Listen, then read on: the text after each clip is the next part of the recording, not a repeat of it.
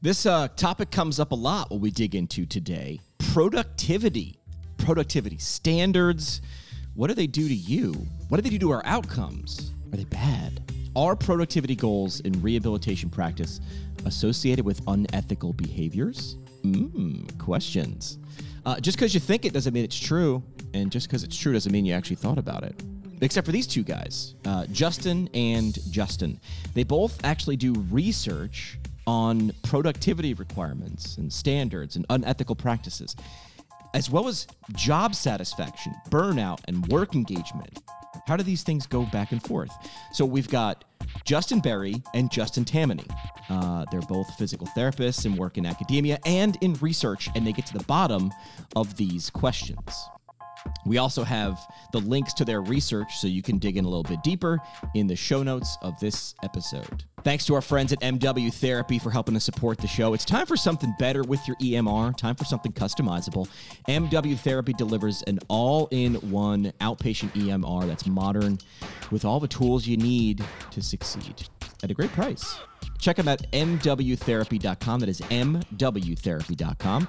And our friends at Jackson Therapy Partners providing awesome adventures in patient care for physical therapists who care about where they're going. Find out where your PT or PTA license can take you at jacksontherapy.com. Plus, get the ABCs of CBD at cbdrx4u.com. That is your CBD store another friend of the show. Let's dig into today's productivity standard episode. We talk PT, drink beer, and record it.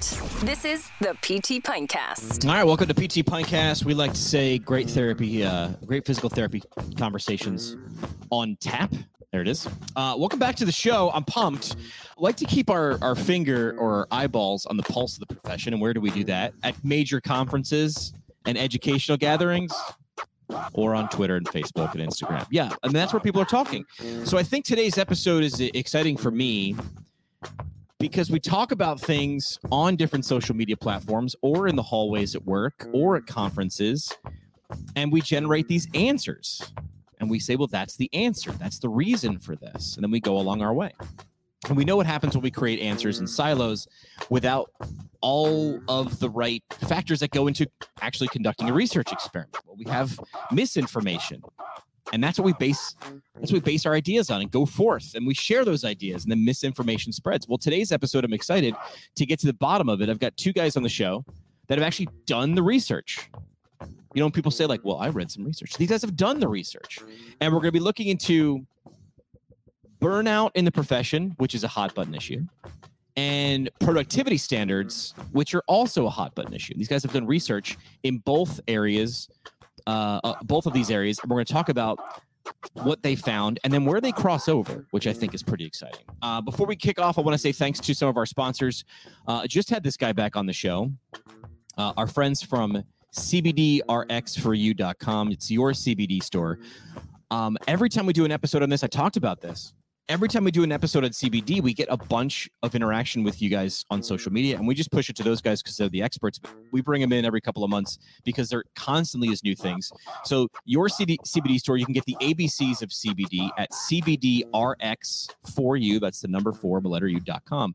Um, if your patients are using this, your friends and family are using this, and they're asking you these questions, are you 100% sure you know exactly how CBD might affect their course of treatment? 100%. If you're not, get the information. Uh, also, want to thank our friends from MW Therapy. It's an, an EMR is to a physical therapist, is to a hammer, is to a, a carpenter. Uh, you should enjoy using yours. It should be customizable. This can this can cost you time. We'll talk about job satisfaction. Using a, a friction filled EMR, oh, that can cost you time and satisfaction. So why not switch over to one that is completely customized for you? And that's what they do at MW Therapy. They actually make the conversion over, which a lot of people get really afraid of. How do I convert this whole thing over? That's going to be a headache in and of itself. They thought about that, they solved it. Just kick the tires and test drive at mwtherapy.com. That is mwtherapy.com. Also, want to thank our friends at uh, Jackson Therapy Partners. They provide awesome adventures in patient care for physical therapists who care about where they're going. Travel physical therapy, do what you want to do, where you want to do it, how you want to do it. Start your journey now at jacksontherapy.com. We're getting into some research. Am I excited about research? How did this happen? I am excited about research. So let's start this episode.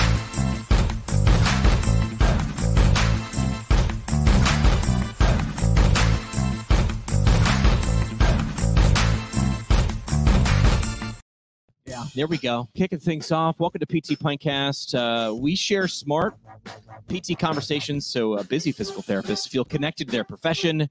You can find us on the socials at PT Pintcast, Twitter, Instagram, and Facebook, including our Facebook group that is available for you right now. I'm your host, physical therapist Jimmy McKay. Uh, website is also ptpintcast.com. You can jump on, uh, jump on there and check out the store. We did add some new pint glasses I'm showing this off for the the viewers watching the live stream. We added some brand new pint glasses to the uh, to the store as well. We ran into some issues where people were buying pint glasses and then we would send like two or three, and then like two or out of the three, two would be broken. Then I have to send more and send more, and it was like a never-ending stream of broken pint glasses. I have someone else do it now. Someone else ships the pint glass, so you're gonna get the glass from someone else. So uh, check out the uh, the store and support the show now at ptpintcast.com. Let's bring in today's guests. Uh, excited for this because the topic is something that gets talked about a lot, but these guys have the receipts, man. They've done the research. Uh, Justin Berry is no stranger to the show, director of uh, Northland Community and Technical, Technical College PTA program in Minnesota. He's a researcher on many relevant PT topics, including student loan debt, job burnout, satisfaction, and productivity. And Justin Tammany, assistant professor at Hardin Simmons University and author of a highly shared research article on the effects of productivity standards in physical therapy practice. Uh, this will be easy. Justin and Justin, welcome to the program. Gentlemen, good to see you. Yeah, welcome. Here. Thanks for the show. Uh, Justin, welcome back. So we'll we'll uh, we'll uh, Justin Berry, welcome back. Justin Tammany, welcome to the show. Um, uh, first question we ask is usually the hardest. We get the hard questions out of the way, and it looks like on the live stream you guys are at work, so I'm not going to put you in a weird situation. Ask what you're drinking at work, but if you weren't at work and you were imbibing in something, what would you be drinking, uh, Dr. Justin Tammany? Yeah, thank you. Yeah, my HR asked me to stop drinking Miller Lites at my desk. I, I, do have a Dr. Pepper with me, so it counts something, but yeah, uh, I like sampling lots of different beers. There's some good local ones here in Abilene where I'm located. But yeah, if I'm just drinking something to drink something, it's usually Miller Lite. Dr. Dr. Justin, the Miller Killer. All right, uh, Justin Berry, what, what would you be drinking if you weren't in your nicely decorated and painted office? Oh, you know, uh, I, w- I was a home brewer for about 25 years. What? Yeah, it was great. And that then the problem is, though, um, you know, in my 40s, my body stopped liking gluten. So now, in the last couple years, I've been, a, been on a self discovery to find decent gluten free beers around the country. How hard is that to find a decent gluten free beer? You know where I'm at, it's pretty tough. But when you get to like uh, Minneapolis, Twin Cities, a few hours away, they have a fully gluten free brewery. Madison, Wisconsin has a fully gluten free brewery, so it's it's not too hard. But when I travel, I'm usually bringing a a trunk load of beer back home. Have beer, will travel. Justin Berry, everybody. I like that. Uh, I am doing actually, Newburgh Brewing Company. You guys talked about local beers. Uh, a buddy of mine actually was nice enough to get me a keg, and then get, and brought over, gave me a kegerator. Like I want to thank his name is Justin too. Actually, this is Kismet. His name is Justin too. He gave, he was throwing out a kegerator, and I was like, well, "What's wrong with it?" He's like, "It's just really big. It's like one of those old school. I'll share it on social media. Picture one of those old school fridges, like that's curved, like when they really built them well. And he drilled a hole in it and threw a tap handle in there. He even had a custom tap handle built. I can't believe I haven't shared this on social media. I will after this episode. I swear, I promise. I'll share a picture of that. So I'm doing Newburgh Brewing Company, which is local to here. Uh, you guys are at work. I'm at work, but I work from home in a podcast. So cheers to you. I'll be drinking for the three of us. Thank you. Um, and we won't have to have a meeting with HR. Uh, thanks to our friends at Owens Recovery Science for bringing you the uh, first round. Uh, a single source for PTs looking for a certification in personalized blood flow restriction rehabilitation training and the uh, information and equipment you need to apply it properly in clinical practice. OwensRecoveryScience.com. Justin Tammany, let's start with you. We're talking research on a couple different topics, as I alluded to a few times.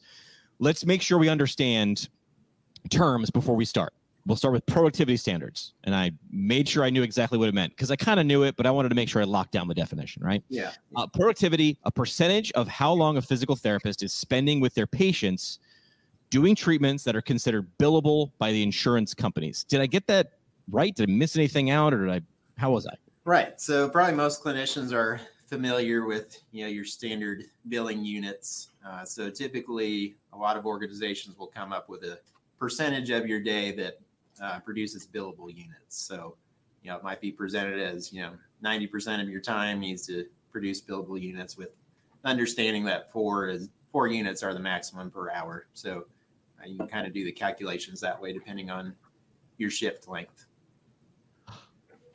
And I was going to ask questions, but I'm going to wait until after we really dig into it because, Sure. of course, I of course listen to people on social media as well. I've actually never worked at a place with with a productivity, a set productivity standard. Like the pro, some someone actually asked me in preparation for this episode, then what was the standard? How did you know? And our thing was um, be as productive as you can possibly be, right? I mean, there was no mathematical one. So I've never actually, I want to be full disclosure, I've never actually worked in a in an or, in a setup where it actually had a numerical, but a lot of people do. So you had uh, a study published in Science Direct, and the title of it is "Are Productivity Goals in Rehabilitation Practice Associated with Unethical Behaviors."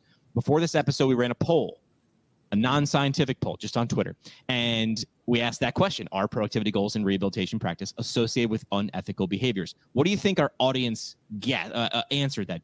What is your ballpark? Uh, you know, I, I think it's probably going to follow similar to what we saw for the prevalence. So, you know, probably 75% or so would say yes. Yeah, it was eight. It was eighty percent. Wow. And to dig that, that, that assumed right that that felt it. So i want to be clear right? So you in your research you found most most 89 almost 90% reported observing some form of unethical behavior but many about 70% reported it occurred rarely or never with skilled nursing being the setting most likely for unethical behavior four times more likely to report unethical behavior at a, at a skilled nursing facility so let's let's dig into this. Uh, tell us about your research. You know what what aren't we seeing? Some some of these statistics, ninety percent having res- observed some form of unethical behavior.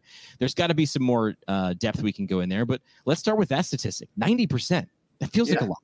It does feel like a lot, you know, like any research, you know, research is only so good. So a study like this, where you're studying a topic that makes people uncomfortable to report on, uh, we know that there's some social desirability bias where people tend to answer in a way that makes them look better or makes their profession look better. So uh, we tried to structure our study in a way that uh, would account for that. So we asked them to report on unethical behavior that they had observed rather than they had participated in. Right. Uh, so that was helpful. But as you mentioned, about 90% said they saw some level of unethical behavior, which as a PT, that seems kind of cringy. But as you also mentioned, most of the people said that, you know, it was very rare that they saw it. So that was encouraging. But uh, yeah, interesting study. I felt like it's a topic that, you know, creates a lot of angst in PTs. You know, within our PT circles, we talk about it, but it doesn't really get a whole lot of attention uh, from our national organizations. So, um, you know, Dr. Berry and I have tried to propose sessions at CSM uh, for APTA uh, to discuss productivity, which you would think would be of great interest. You know, my study when it came out, the APTA social media sites and their Facebook page actually shared the link to it and the announcement for it. And, you know, we got hundreds of reshares, thousands of comments, which is pretty rare for their site. But for whatever reason, either, you know, this topic inten- intentionally gets muted or there's just a big disconnect between our national organizations as to what's going on in real clinical practice. Do, you think it could be? I mean, what what are we going to do about this, right? I mean, this is such a, a problem that could be so widespread. Let's say you're in charge. Let's say you're Justin Moore, CEO of APTA. I don't like what what authority would he even have, if any, to to tell someone, hey, d- don't break the rules. We've set up rules, and Right. they've chosen to break break. Yeah, certainly. Uh, you know, I won't say they haven't tried anything. You know, some of the, our study was based off of a, a statement the APTA uh, created with the Occupational Therapy Association and Speak, Speech Language Hearing Association back in 2014, uh, where they actually listed examples of what would be considered unethical behaviors.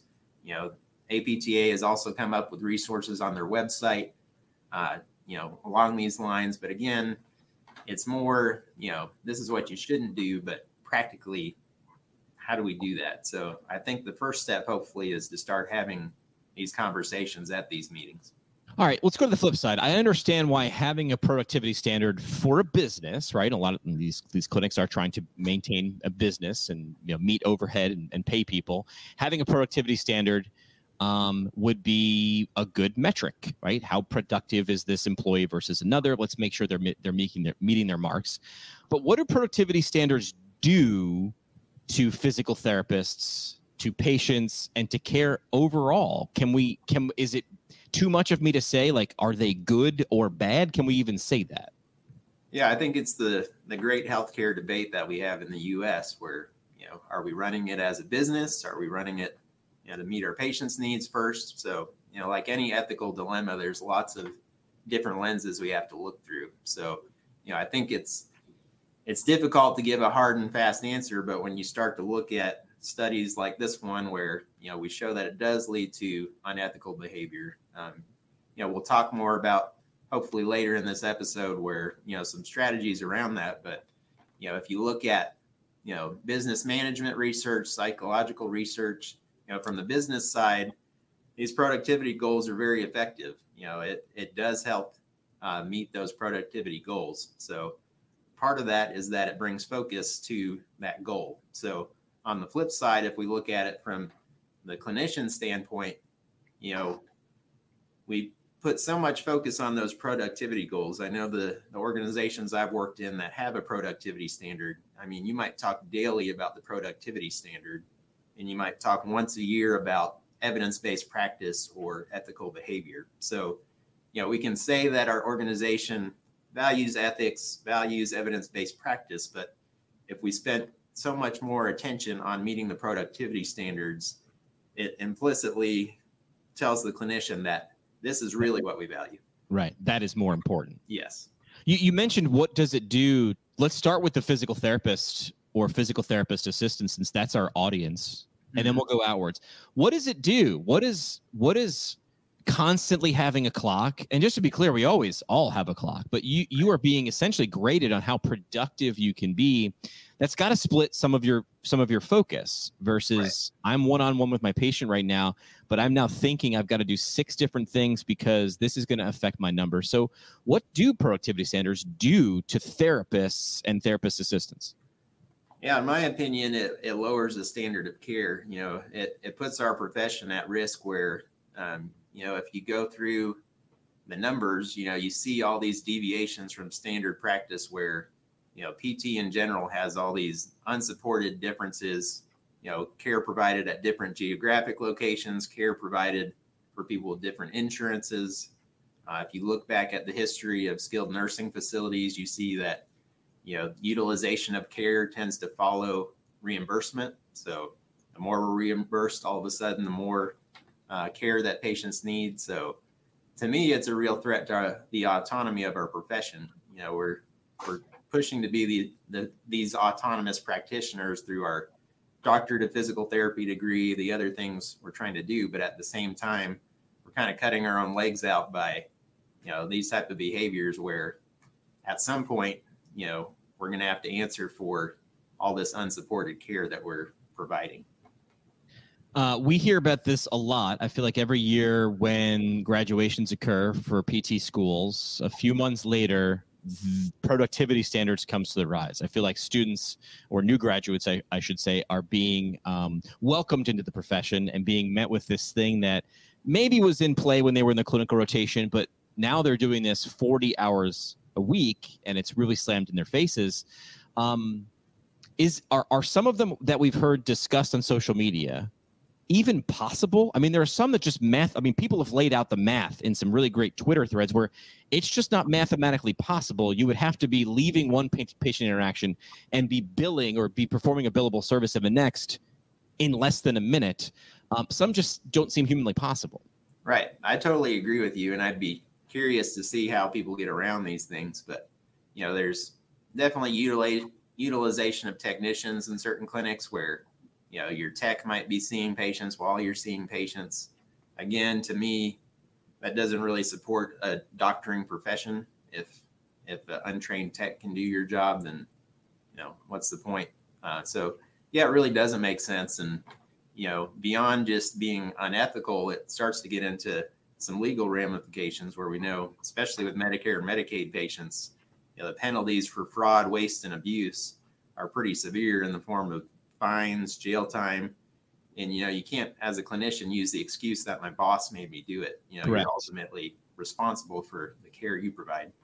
And the good part of social media when these conversations come up is a lot of seasoned clinicians will make that point right there that you had just made, which is this is your license. And if you're being asked to do something unethical, I didn't know or my boss made me do it, unfortunately, is, is not a valid excuse. They're just not going to take that. Anything from your research that that I didn't ask? Um, the one thing I, I wanted to ask and clarify um, that statistic that I mentioned in terms of 90% re- reported observing some form of unethical behavior. There's a, I don't want to say a sliding scale, but there's got to be a little bit of a scale. So, um, did you look into what the actual ethical violations were? Did you go a little deeper there?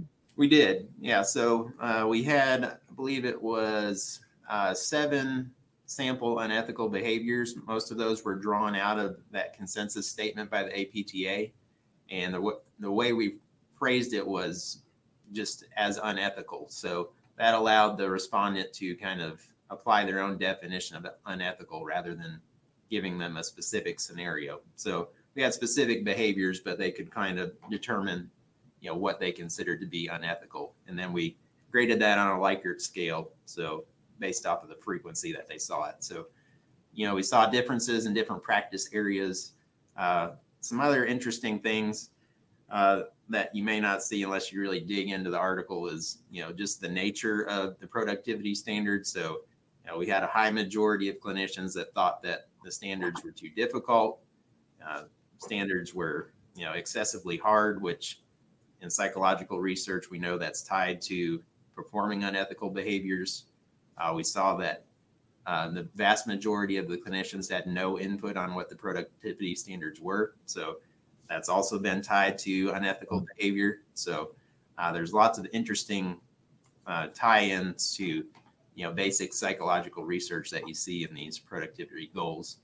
And then you know some other research we've done more recently that uh, we've done a poster presentation at CSM, which might lead into some of what Dr. Berry is going to talk about is uh, just the association between productivity standards and uh, clinician burnout, uh, intention to leave their job, so things like that. So it, it's really all related. So it's not just the PT, it's not just the patient, it's also the profession ultimately that this this can affect. Correct. Um, uh, appreciate that. Well, we'll bring in Dr. Berry right now. Dr. Berry, uh, welcome back to the show, and thanks for brewing at home. Just making that commitment right there. Um, you had something recently published in the Journal of Allied Health: Job Satisfaction and Productivity Requirements among Physical Therapists and Physical Therapist Assistants. And some of the information there uh, PTs and PTAs had similar levels of job satisfaction. Now, that was compared to each other, I'm, I'm, assuming. So they were, they were similarly uh, satisfied with their job.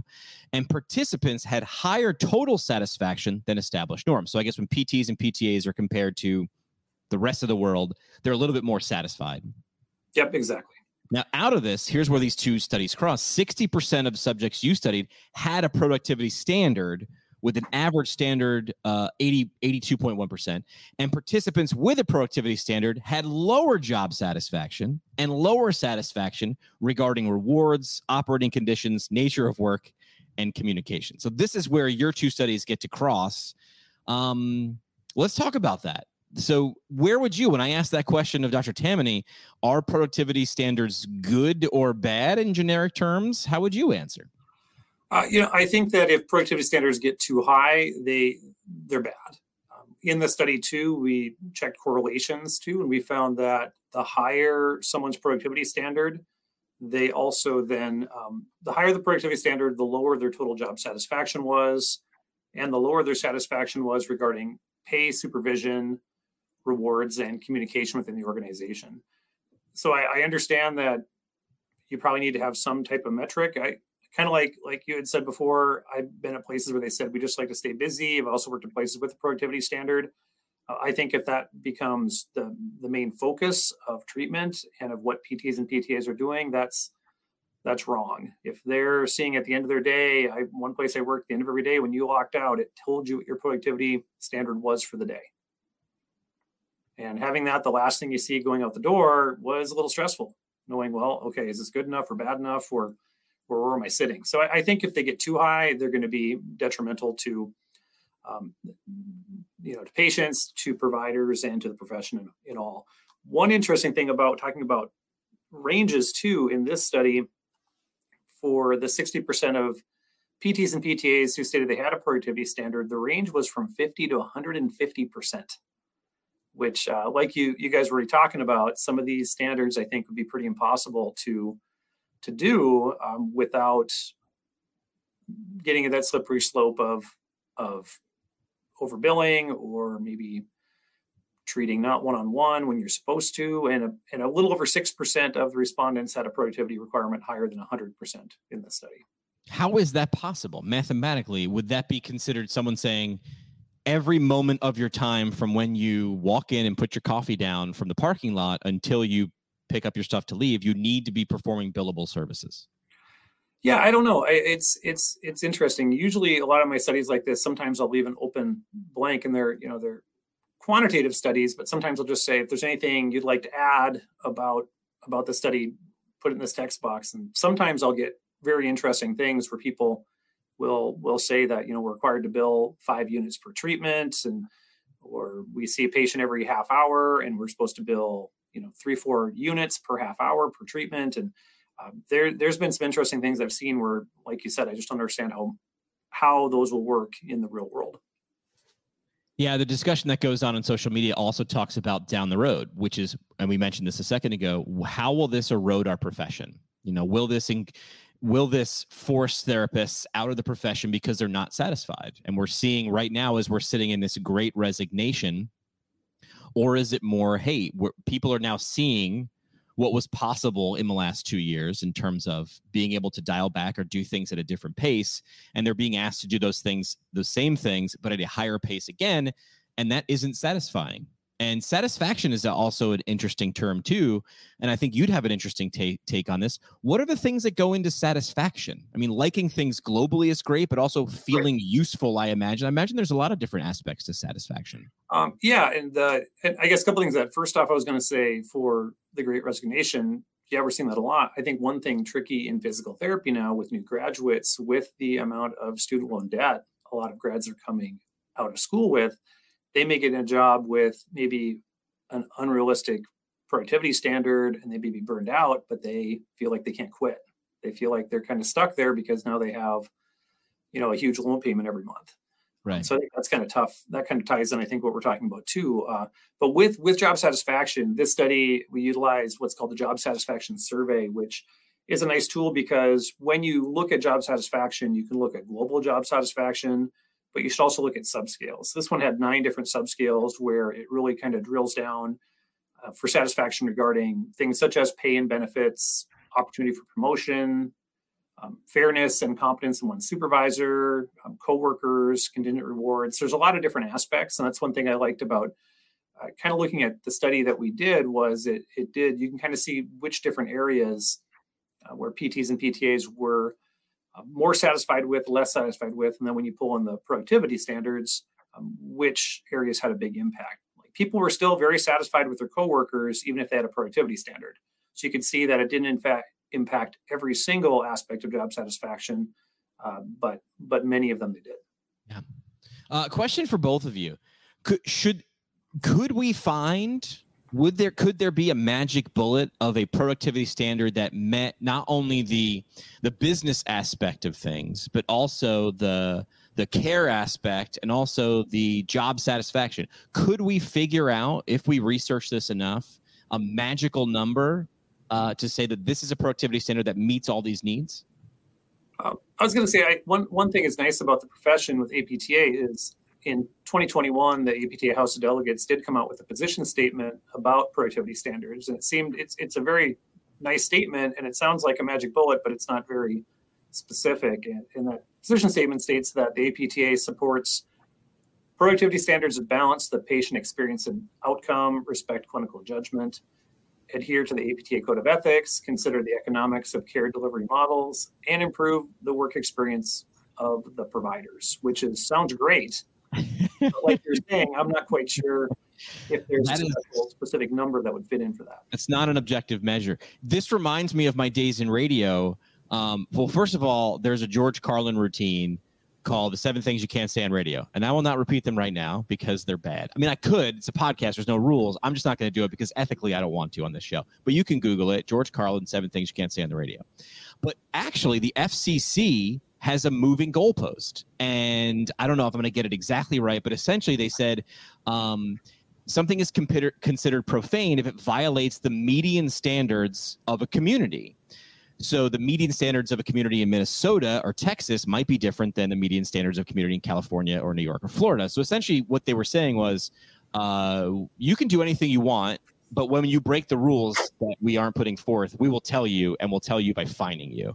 And it sounds like that's what the APTA was saying in, in that position statement. Like, great for making the statement. Like, we'd like to find a really great productivity standard we are not going to tell you what that is because we don't there's no possible way i mean that, i was also sort of asking that question knowing there was probably no mathematical answer Yeah, I- when we did our study, one of the goals was to just uh, document what productivity standards were out there. I know Right.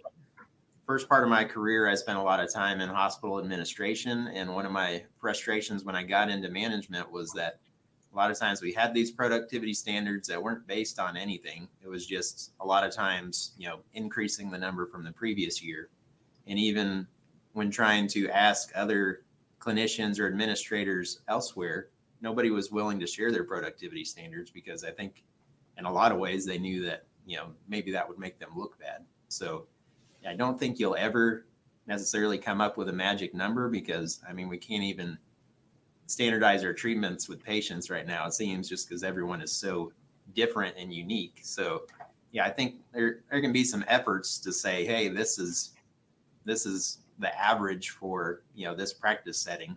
So you know your your buddy who's out there, you know, in their first job and thinks 150% productivity standard is normal, uh, might realize that maybe that's not very normal.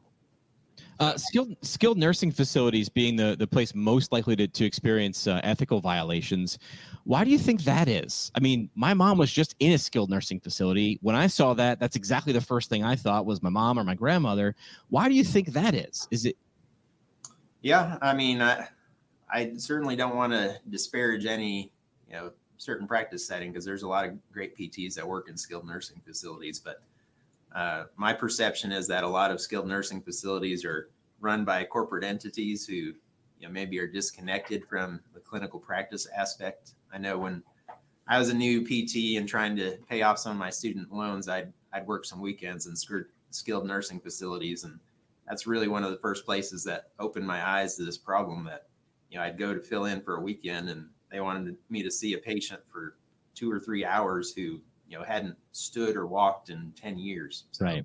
it's like that just doesn't seem appropriate but you know um, another thing we find is that a lot of clinicians based their treatment models off of what the organization tells them to do and what they see modeled by other clinicians so i think the onus really is on the organization, but also some of our more senior clinicians. You know, we can't keep accepting these unrealistic standards or ways of practicing because that becomes the norm for the profession.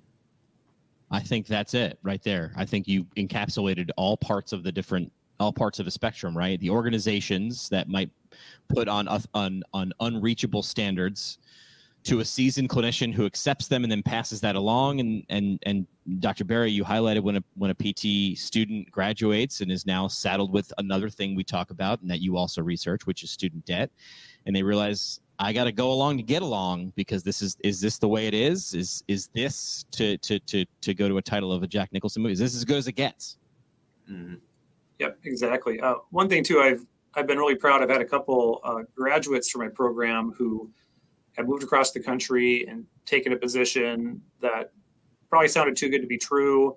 Who have quit within the first few days because they get there and they realize that they were being asked to to bill very unethically. And I, and I was very proud of them when they called. me and said, "Well, you told us that these type of facilities may exist. We didn't really believe you, but we were really surprised." And and, they quit because they were scared about their license and they're like I, I can't work here which i was which is great So besides the obvious question of if someone's going to take a job, new grad or not, besides the obvious question of what is your productivity standard, what are some other questions people a- can ask to tease that out? Because just saying it's 90%, I don't think answers that, right? There's got to be some deeper questions and how is that calculated? And what, what are some other things people can do to arm themselves so that position, so that situation right there, Dr. Berry, doesn't happen?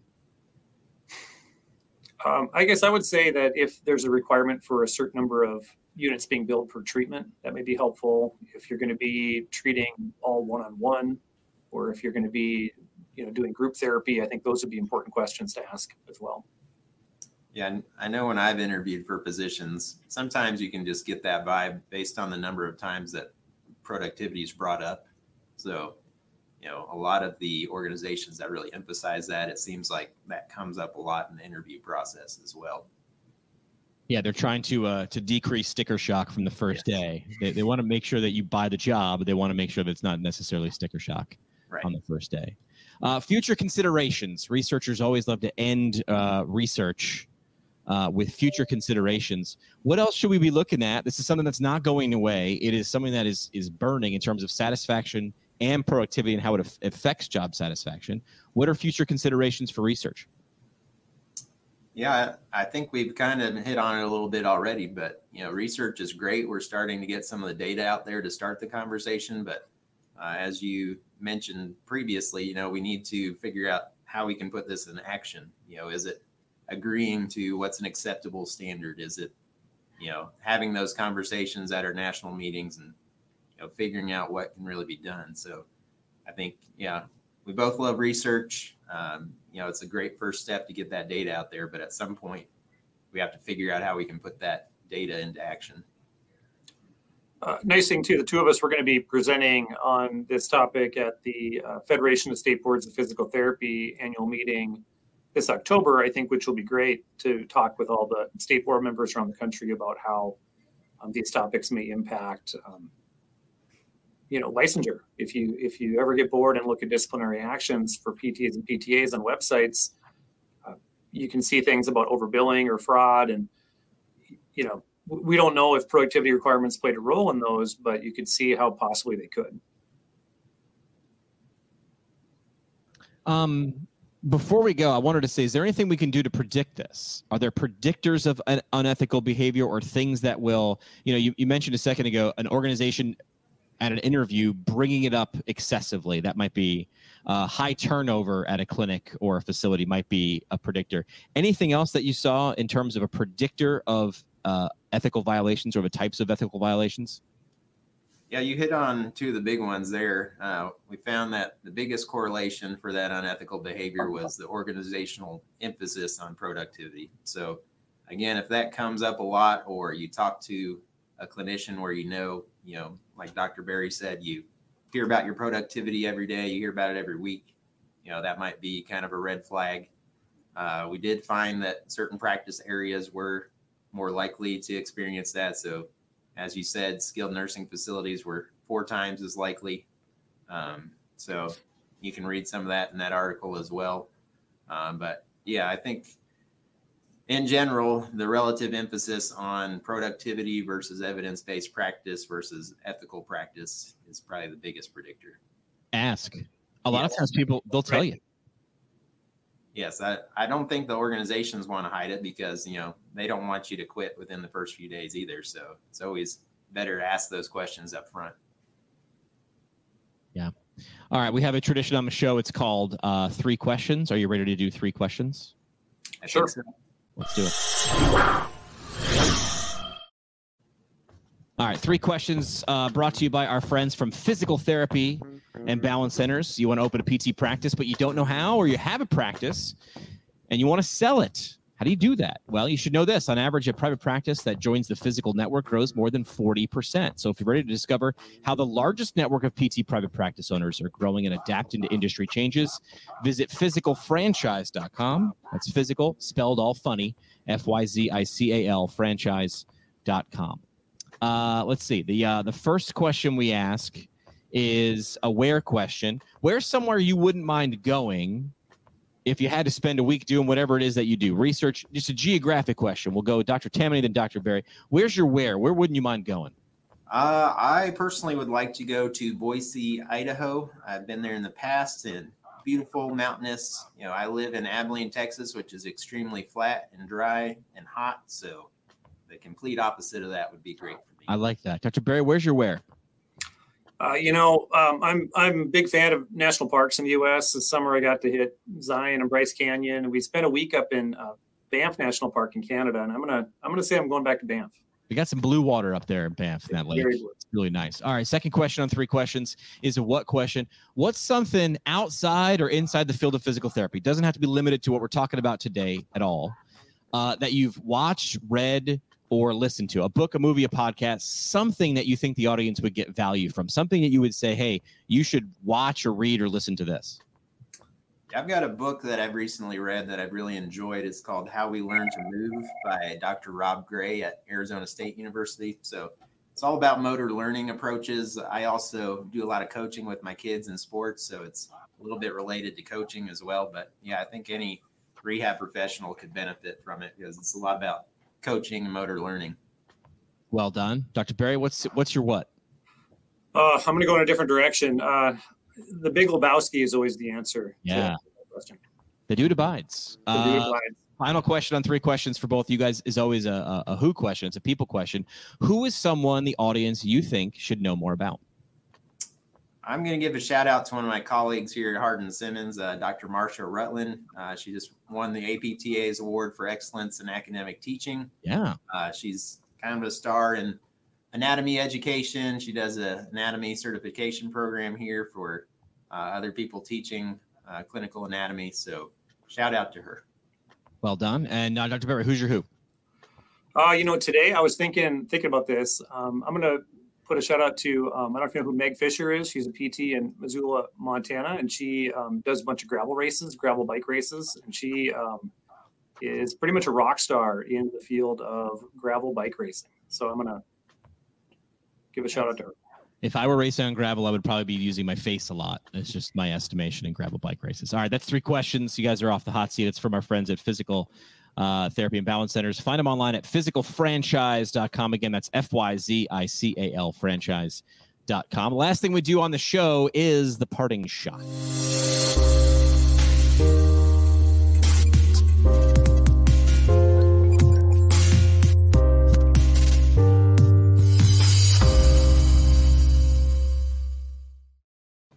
All right, parting shot is brought to you by our friends from the Academy of Orthopedic Physical Therapy. Find them online at orthopt.org. They've got independent study courses designed for you if you practice anywhere in the orthopedic setting. Uh, their flagship course, Current Concepts of Orthopedic PT, great. People are making decisions now if they want to get board certified, get that OCS.